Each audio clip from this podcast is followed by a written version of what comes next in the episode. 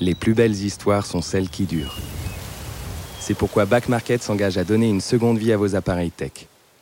Smartphones, ordinateurs, tablettes, revendez ceux que vous n'utilisez plus et donnez-leur une chance de prolonger leur histoire. Estimez leur valeur sur l'application mobile et obtenez instantanément la meilleure offre de reprise. Back Market est fier de soutenir cet épisode des baladeurs.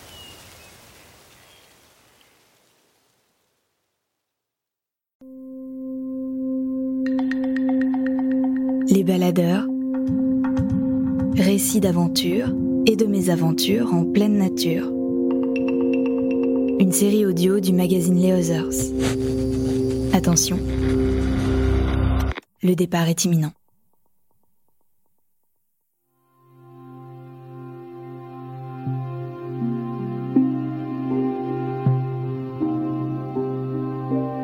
Sous le soleil harassant des déserts saoudiens, poignée de chercheurs tentent de déchiffrer les mystères du temps. Depuis les chantiers archéologiques les plus fascinants du Moyen-Orient, ou sur les routes qui relient entre elles les majestueuses cités antiques, Leila Némé étudie les Nabatéens. Archéologue, épigraphiste et chercheuse au CNRS, elle se rend depuis 35 ans en Arabie saoudite pour déchiffrer les traces de leur passage sur Terre. De la fin du IVe siècle avant Jésus-Christ jusqu'au début du IIe siècle, les Nabatéens ont veillé à laisser en héritage à l'humanité les prémices de la langue arabe, aujourd'hui parlée par plus de 300 millions de personnes à travers le monde. Avec son équipe, Laila fait parler les pierres, dépoussière leurs secrets pour retracer les trajectoires et grands mouvements d'anciennes populations et promet ainsi à l'histoire de ne jamais rester dans l'oubli.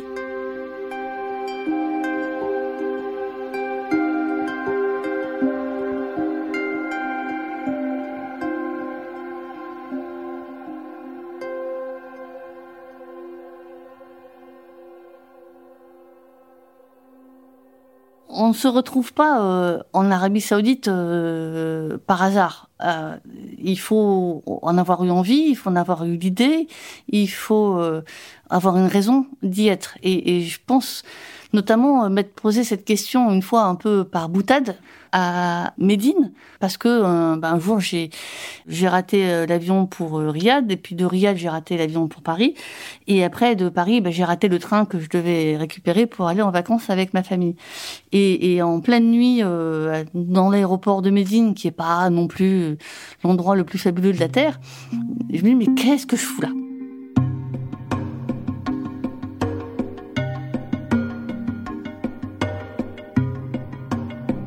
C'est pas vraiment encore une région touristique. Hein. Il y a peu de voyageurs individuels qui se lancent dans des aventures arabiques. Et donc, qu'est-ce que je pouvais bien aller faire là-bas Moi, euh, une femme de 54 ans, hein, ça se voit pas à l'oral, mais j'ai bien 54 ans. Et je suis fonctionnaire, parisienne de banlieue, qui est mariée et euh, mère de jumelles de 23 ans bientôt. Alors, j'allais dire, avant d'être euh, une femme, une mère, etc., je suis archéologue. Et donc je suis archéologue, mais je suis aussi euh, épigraphiste. Euh, alors qu'est-ce que ça veut dire? Ça veut dire que je passe beaucoup de temps à déchiffrer des inscriptions anciennes, hein, c'est le propre de l'épigraphie, qui ont été gravées sur euh, des matériaux qui sont non putrescibles. Ça va être la pierre, principalement la pierre, ça peut être aussi euh, le métal, euh, la céramique, en gros tout ce qui ne pourrit pas. Et mon truc à moi, c'est les Nabatéens. Et les Nabatéens, ils ont vécu du sud de la Syrie jusqu'au nord de l'Arabie. Apparemment, le sud de la Syrie, l'ensemble de la Jordanie, une partie d'Israël et, et l'Arabie. Et d'une certaine manière, j'ai suivi le parcours des Nabatéens eux-mêmes.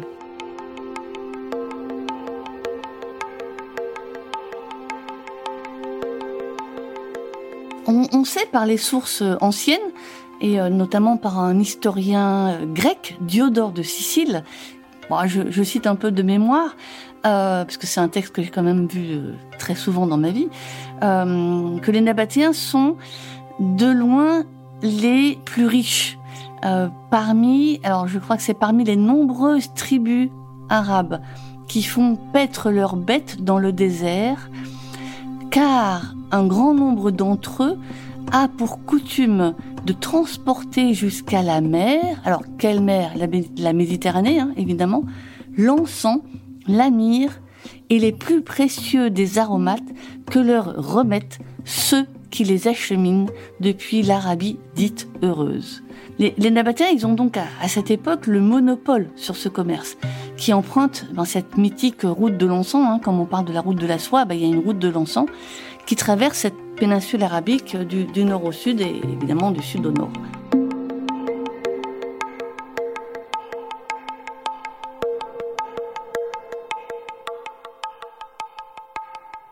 Alors l'expédition que je raconte euh, aujourd'hui, c'est celle qui m'a menée sur les pistes du nord-ouest de l'Arabie, dans une région qu'on appelle le Hijaz, un, nom, un toponyme qu'on prononce plutôt Hejaz en français.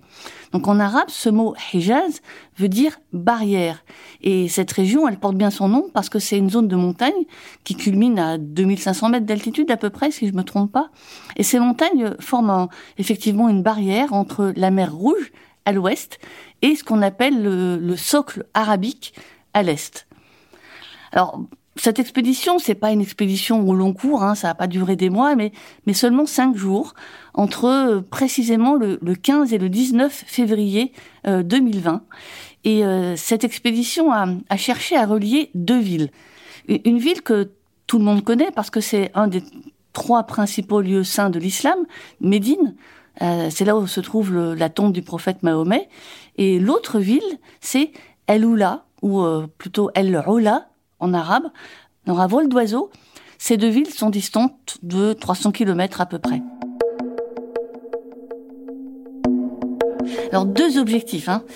Essayer d'identifier le tracé d'un segment de cette fameuse route de l'encens qui traversait la péninsule arabique, donc ce segment qui reliait Aloula à Médine. Deux, découvrir autant d'inscriptions que possible, alors soit nabatéennes, soit celles que j'appelle nabatéo-arabes. Ce qui est assez fou, c'est que cette écriture, elle a connu une postérité euh, extraordinaire, parce que c'est elle qui, euh, en se développant, on en a désormais la preuve, a fini par aboutir à l'écriture arabe, telle qu'on la connaît aujourd'hui, et ce développement du nabatéen vers l'arabe a laissé des traces sous la forme d'inscriptions gravées dans le rocher. Et ces inscriptions, il faut les trouver, il faut les lire, les relever avant de pouvoir les étudier. Mais aussi de, rassembler un maximum de noms propres. Et donc peut-être un jour, en, collectant le maximum de noms propres les plus rares, euh, de savoir quelles étaient les tribus qui ont le plus œuvré au développement de l'écriture arabe. Et ça, ce serait plutôt sympa.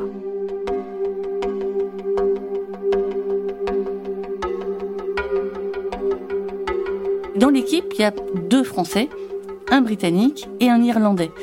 Euh, il y a, il y a deux chefs d'expédition, Florent Egal et euh, Alan Morrissey.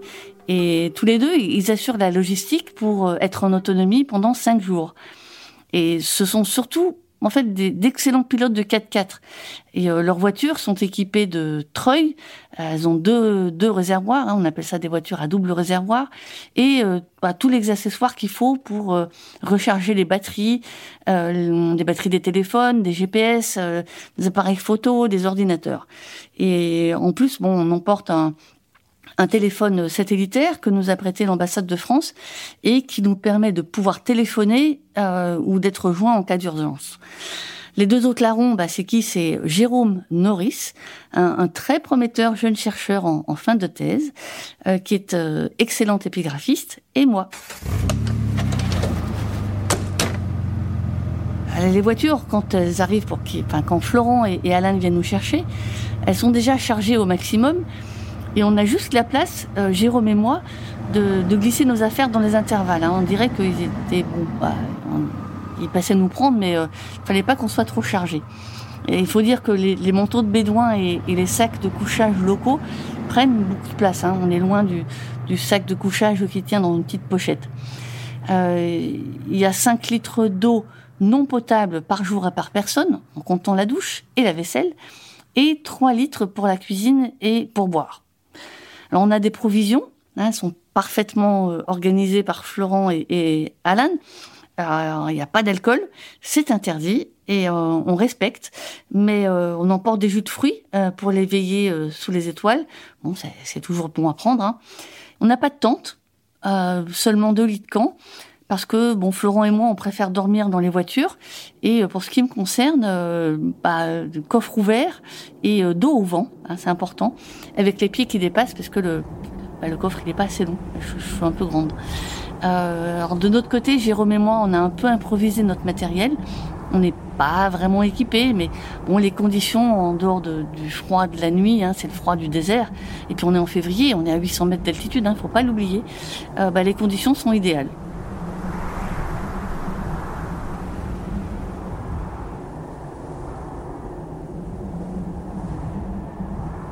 Depuis Aigra, on, va vers le sud-est et on, commence notre périple à partir d'un site magnifique, un site à inscription qu'on avait repéré euh, bah, précédemment, je crois l'année en 2019 ou 2018.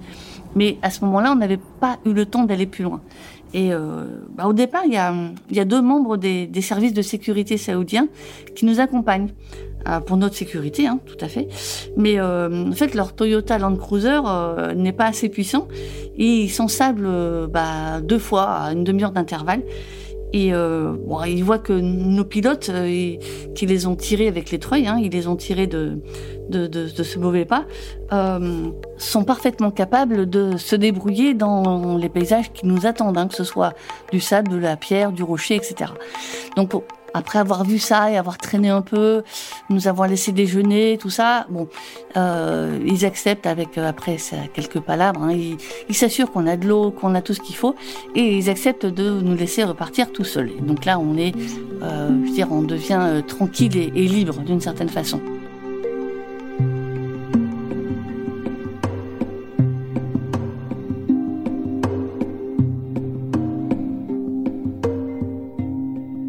Alors commence, euh, commence alors l'aventure, hein, une aventure euh, scientifique avant tout, mais aussi euh, bah, une aventure humaine parce que on est tous les quatre passionnés par l'Arabie et par son passé et on a forcément bah, beaucoup à échanger. Et pour partir à la recherche des Nabatéens perdus, hein, on a une direction, hein, le sud-est dans un premier temps, et puis quelques points GPS qu'on a glanés dans des publications ou sur Internet. On a des cartes on a euh, notre flair et notre connaissance du terrain, même si euh, cette connaissance du terrain, bah, dans un premier temps, c'est seulement via euh, Google Earth. Les deux voitures sont reliées par radio, ce qui n'empêche pas que plusieurs fois on a perdu l'une ou l'autre, hein, et ce qui nous oblige à faire des allers-retours, ou encore, je, m'en souviens encore, des, remontées de dunes, de grandes dunes, que, j'apprécie moyennement parce que j'ai toujours peur que bah, qu'on se plante en plein milieu en fait. Et mais bon, Florent, il se débrouille toujours.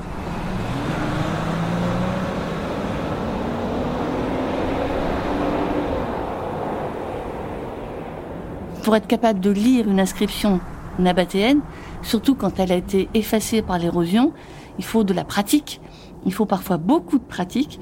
Et ben, c'est comme pour beaucoup de choses, hein. plus on en lit, plus on est capable d'en lire. Et parfois même avec les doigts, c'est-à-dire euh, on peut euh, avec la pulpe des doigts, euh, comme pour du braille, on peut euh, parfois mieux suivre qu'avec les yeux l'incision euh, érodée du texte dans la roche. je me souviens en particulier d'un moment où, alors pas pendant cette expédition, mais il, y a, deux ou trois ans, où j'ai voulu absolument lire une inscription nabatéenne qui venait en quelque sorte en un, un, couple de petits monuments taillés dans le rocher, qui étaient en fait deux, deux simples euh, reliefs de 50 euh, cm euh, sur 20. Et en fait, ces, ces reliefs rectangulaires, eh bien, ce sont des représentations divines chez les Nabatéens. C'est comme ça qu'ils les représentaient.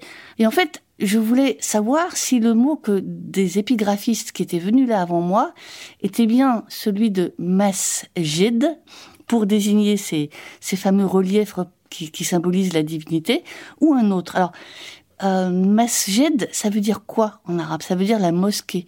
Donc c'est l'endroit où l'on se prosterne. Et en fait, euh, bah, c'est le même mot qui était utilisé.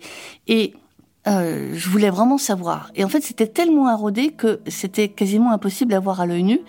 Et en fait, en fermant les yeux, en fermant les yeux, je, me reporte un petit peu euh, en arrière euh, et en prenant l'index, je suis gauchère, hein, donc c'est en prenant l'index de la main gauche et en suivant les yeux fermés les, les, contours de la très légère incision érodée sur la roche, eh bien j'ai vu ce terme euh, Masguedaïa, donc au pluriel, bah, précisément parce que Masguedaïa, euh, c'est un mot au pluriel et qui désignait ces deux euh, reliefs qui symbolisaient deux divinités nabatéennes qui avaient été représentées euh, là.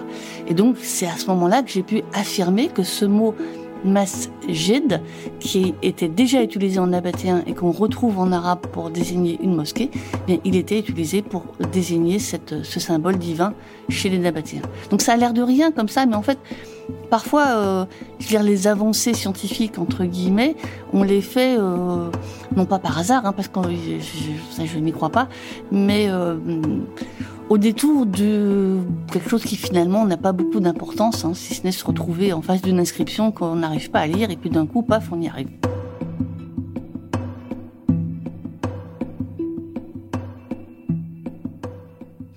Alors, on suit les wadis. Euh, c'est quoi un wadi? C'est une vallée sèche, hein, parce qu'évidemment il n'y a pas de fleuve qui coule au milieu. Ou encore on suit des, des, des grandes plaines euh, assez plates en général. Et, ces plaines, elles sont, euh, bah, elles sont ponctuées de massifs de grès euh, qui sont bah, plus ou moins grands, plus ou moins hauts, plus ou moins longs. C'est très variable. Donc les chauffeurs sont très gentils. Hein, ils s'arrêtent chaque fois patiemment parce qu'on ne peut pas regarder la jumelle quand ça bouge, hein, c'est pas possible. Donc ils s'arrêtent pour nous laisser le temps d'observer à la jumelle toutes les parois. Et au moindre doute, c'est-à-dire dès qu'on croit apercevoir une gravure, soit un dessin rupestre ou une inscription, on pouf, on remet les gaz et on va jusqu'au pied des parois. Et le moment où on s'approche du rocher pour vérifier ce qu'on a, ce qu'on croit avoir vu de loin, bah, c'est toujours un, moment de suspense avec un, une, petite, euh, une petite piqûre d'adrénaline. parfois on est déçu parce qu'on est face à un dessin ou à des graffitis modernes. Ben de loin, c'est difficile hein, de, savoir. Et parfois, on a une ou deux inscriptions et ah, c'est pas mal. Euh, parfois, c'est carrément le jackpot parce que on, on, a devant nous un panneau qui est entièrement recouvert d'inscriptions. Et dans, dans ces cas-là, souvent, Alan et Florent nous abandonnent, Jérôme et moi, euh, avec un peu de, avec un peu d'eau en réserve, hein, heureusement. Et parce que pour un panneau entier d'inscriptions, le travail de lecture et, d'enregistrement, hein, c'est pas de l'enregistrement audio, mais c'est un enregistrement euh, papier, peut prendre du temps, parfois plusieurs heures. Pourquoi? Parce que bah, il faut prendre les points GPS, il faut euh, identifier les textes, les groupes de textes, isoler visuellement, euh, les, isoler visuellement les uns des autres.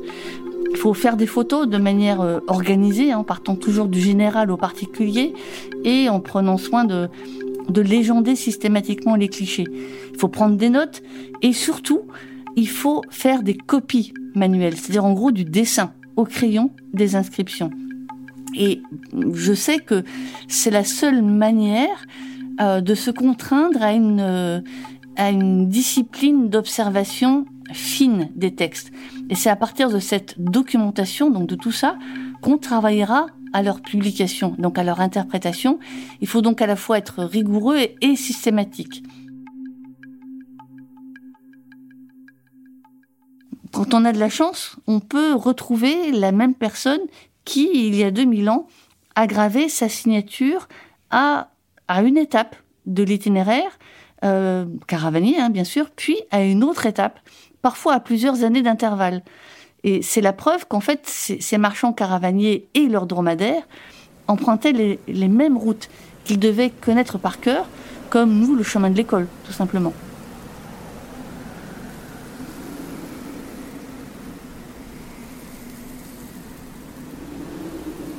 Des chercheurs qui, dans le monde, travaillent sur, ces, sur les nabatéens, il y en a quelques-uns en archéologie, en épigraphie, des gens qui peuvent lire le nabatéen, à, la louche comme ça, je pense qu'on est une vingtaine à peu près, et, euh, et moins, moitié moins pour les le nabatéo arabe.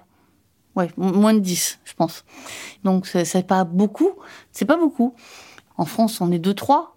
Et, et donc l'Arabie, c'était un peu la terra incognita ou la terre interdite ou le, le graal de l'archéologie. Enfin, c'était c'était un peu le, le rêve.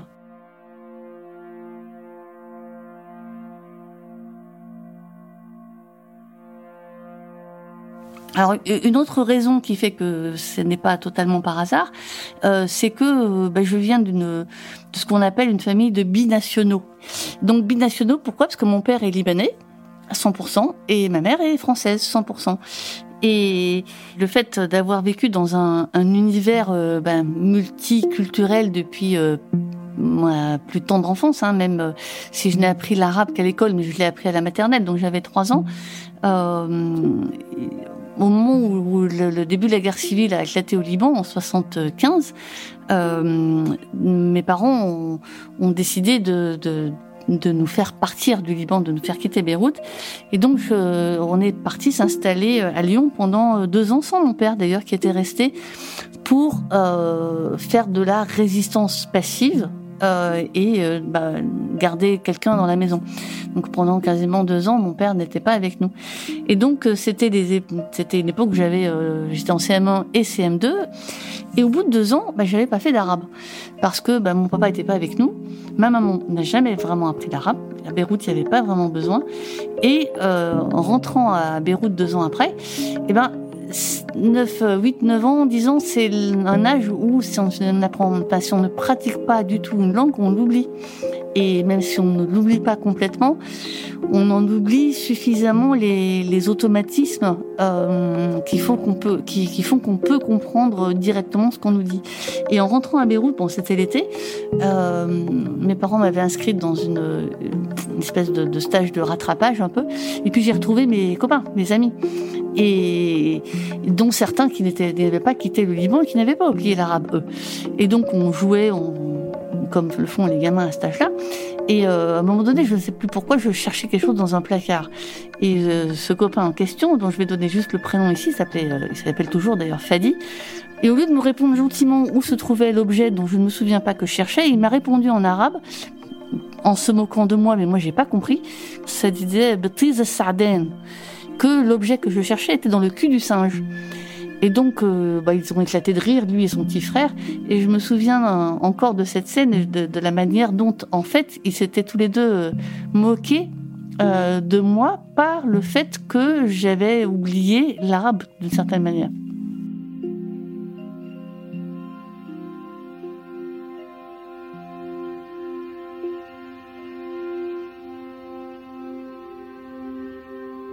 Alors, une fois, on a trouvé une belle inscription où, un abbétien demande à ce que, alors c'est vraiment là textuellement, hein, euh, à ce que soit commémoré tout homme et tout dromadaire qui va à Aigra.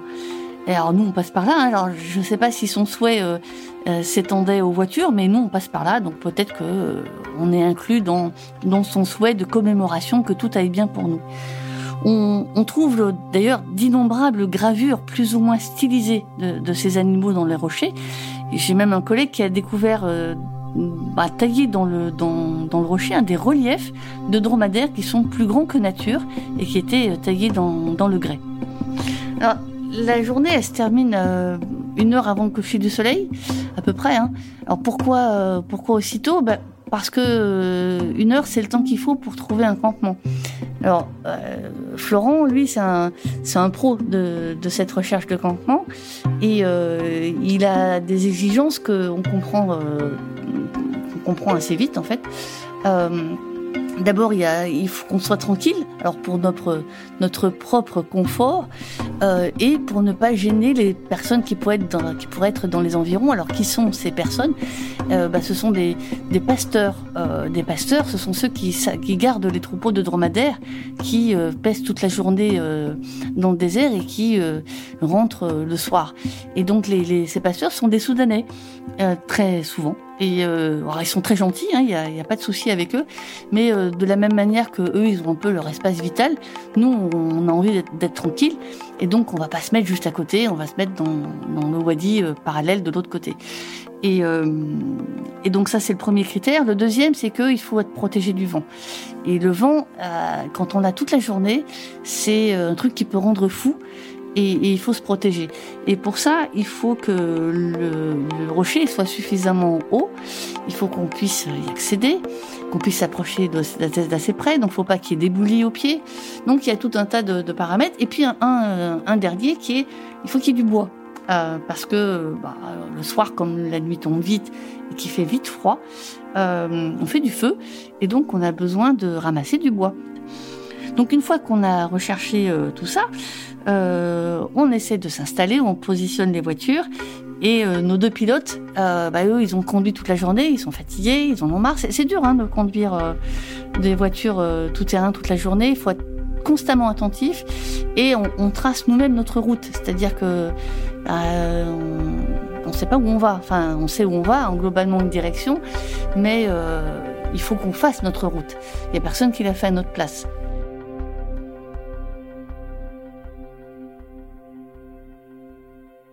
Alors, on, dîne toujours confortablement hein, parce qu'on est bien installé. On a des tables, des chaises et, puis surtout on a les, les, manteaux de bédouin que euh, Alan a pris soin d'emporter et qu'il déballe tous les soirs pour que Jérôme et moi on n'ait pas trop froid. Et euh, bah, voilà, on passe un bon moment, on mange bien et à la frontale hein, bien sûr. Et euh, après, bon, Jérôme et moi on est toujours de corvée hein, le soir, c'est c'est comme ça. Et donc on fait la vaisselle à l'eau froide et ça c'est un peu moins drôle, mais bon, il faut bien il faut bien passer par là. Et je me souviens d'un soir où, ben, évidemment, on n'avait pas de réseau, on n'avait pas de pas de radio, pas de réseau, euh, rien de spécial, mais euh, j'avais euh, téléchargé dans les forêts de Sibérie de Sylvain Tesson, qui est lu par lui-même. Donc c'est lui qui lit son propre journal, et je trouve d'ailleurs qu'il lit ça très bien. Et, euh, et moi j'aime bien les contrastes en fait. Je vais pas forcément avoir envie de lire quand je suis en Arabie euh, bah, les bouquins de Téziger je préférerais, euh, oui, je préfère lire quelque chose qui n'a vraiment rien à voir. Et, et du coup, j'ai mis euh, sur mon téléphone, parce que je pouvais l'avoir sans réseau, euh, la lecture d'un chapitre des forêts de Sibérie. Et c'était assez génial, parce que, bon, évidemment, c'était silencieux, et euh, et les autres ne connaissaient pas forcément. Hein, euh, Jérôme connaissait, mais je sais plus si Florent et, et Alan connaissaient. Et donc euh, c'était sympa. Et je pense que si un jour je vais en Sibérie, mais j'aime pas les contrées froides, euh, j'aime pas le froid en général, j'aurais plaisir à écouter justement euh, dans le désert des déserts de, de Wilfred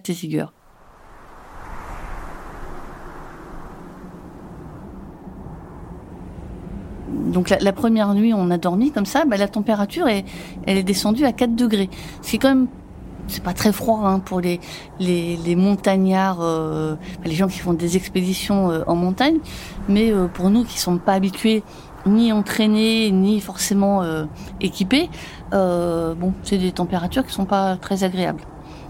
Et donc, bah, après un, petit déjeuner, on repart chaque matin pour une nouvelle journée d'exploration.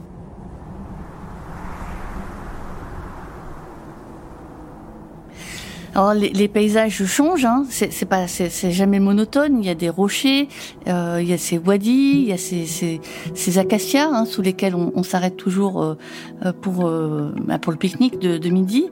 Parfois on, on arrive à des, espèces de canyons, donc qui sont des wadis beaucoup plus encaissés que les autres, hein, du, du, coup on peut pas franchir.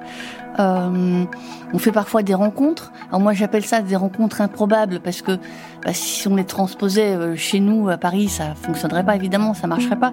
Mais, mais même là-bas en fait, c'est des rencontres improbables.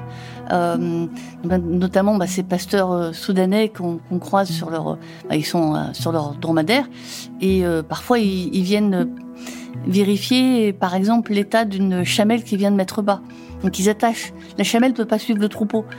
Euh, donc ils attachent la chamelle et le bébé, un, un arbre, un acacia, et eux ils s'en vont.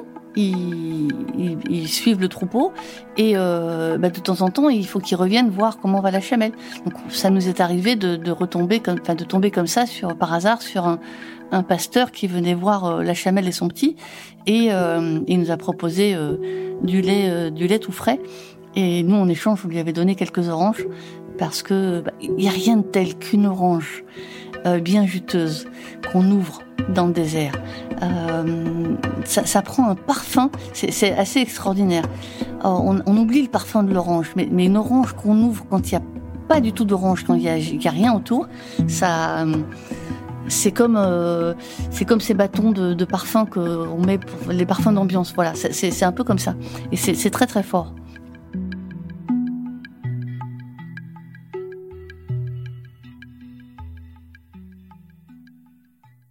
Notre moisson épigraphique, hein, elle se poursuit comme ça de jour en jour. parce que l'essentiel de, ce qu'on fait la journée, c'est quand même de travailler, hein, de, faire ce, ce, ces sauts de puce et, cette exploration systématique de, chacun des rochers autour desquels on marche ou on roule.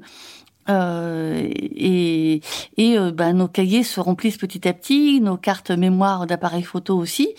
Et l'avant-dernier jour, avant d'atteindre euh, une oasis, euh, qu'on appelle l'oasis de Khaybar, on tombe sur un, superbe panneau inscrit avec plusieurs dizaines d'inscriptions euh, nabatéennes et nabatéo-arabes.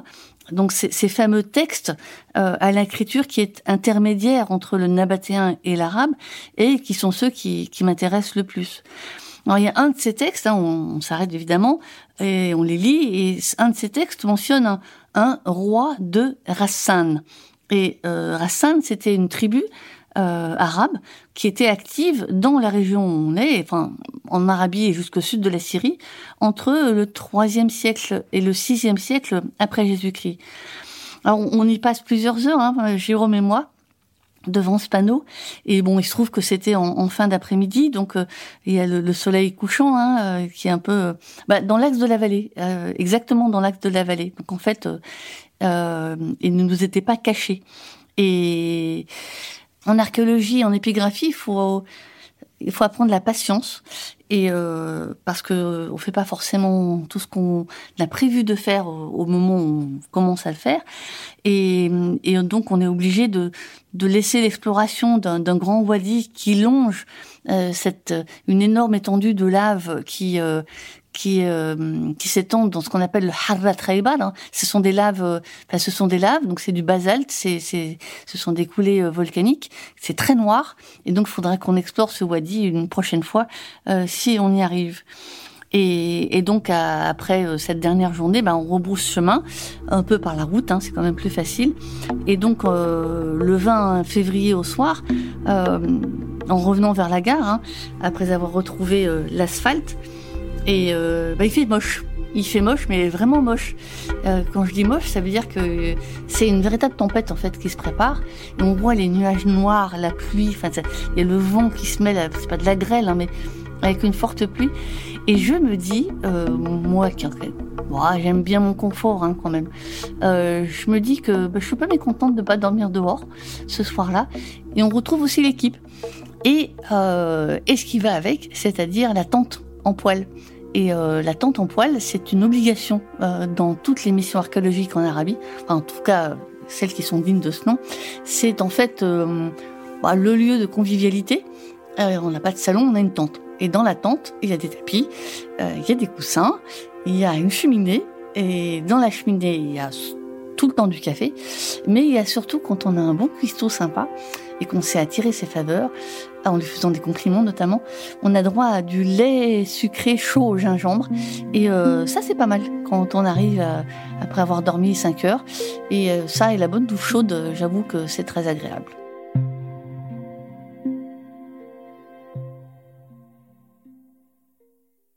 Au retour, euh, on est un peu happé par euh, par euh, nos obligations respectives. Hein. Il faut faut se dire qu'une mission archéologique ou épigraphique, hein, d'exploration, c'est assez intense. Donc le débriefing, c'est-à-dire l'exploitation de ce qu'on a trouvé, elle se fait pas tout de suite au retour, enfin dès qu'on rentre d'expédition, ça, ça on n'a pas le temps parce que les, les, les six semaines qu'on passe sur le terrain, c'est un moment de collecte de, de données. Et, et, cette exploitation, euh, hormis un petit débriefing où voilà, on, est, on, parle un petit peu de ce qu'on a fait, il se fait au, retour dans nos labos ou dans nos pénates respectives. Et euh, donc moi, il se fait pour moi dans mon dans mon labo, euh, enfin dans mon bureau au CNRS. Et, euh, et en fait, ça prend plusieurs mois parce que il faut bah, décrypter tout ce qu'on a fait, refaire les choses proprement. Alors finalement, dans cette expédition, on a enregistré bah, 125 sites.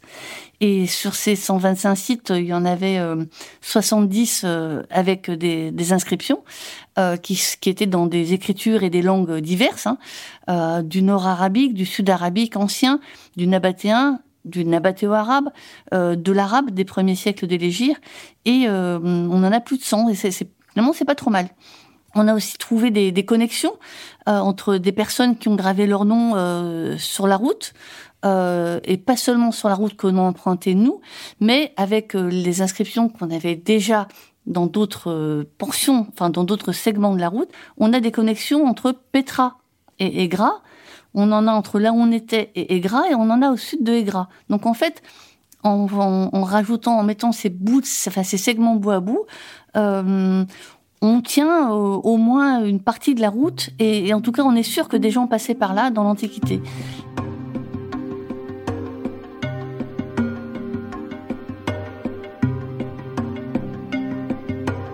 en tant que, chercheur, je pense qu'il est important de, à un moment donné, de s'assurer que la transmission a été faite. Ce n'est pas forcément important qu'il y ait encore des gens qui soient capables de déchiffrer, parce que ce qui est important, en fait, c'est, un faisceau d'indices provenant enfin, provenant de, domaines différents qui permettent d'arriver à des images et euh, à des reconstitutions aussi réalistes que possible de ce que pouvaient être les mondes anciens. Et ce n'est pas forcément important que euh, on, il y ait beaucoup de gens qui sachent lire le nabatéen. C'est important qu'il y ait des gens qui puissent encore le lire et qui puissent éventuellement transmettre ce savoir qui ne se transmet généralement pas ni à l'école, ni à l'université, puisque ce sont des domaines quand même hyper spécialisés, mais qui se transmettent de génération en génération de savants. Une fois que on a atteint ce niveau d'hyperspécialisation, il est important que d'autres le soient aussi. Et si la relève est assurée, ça va.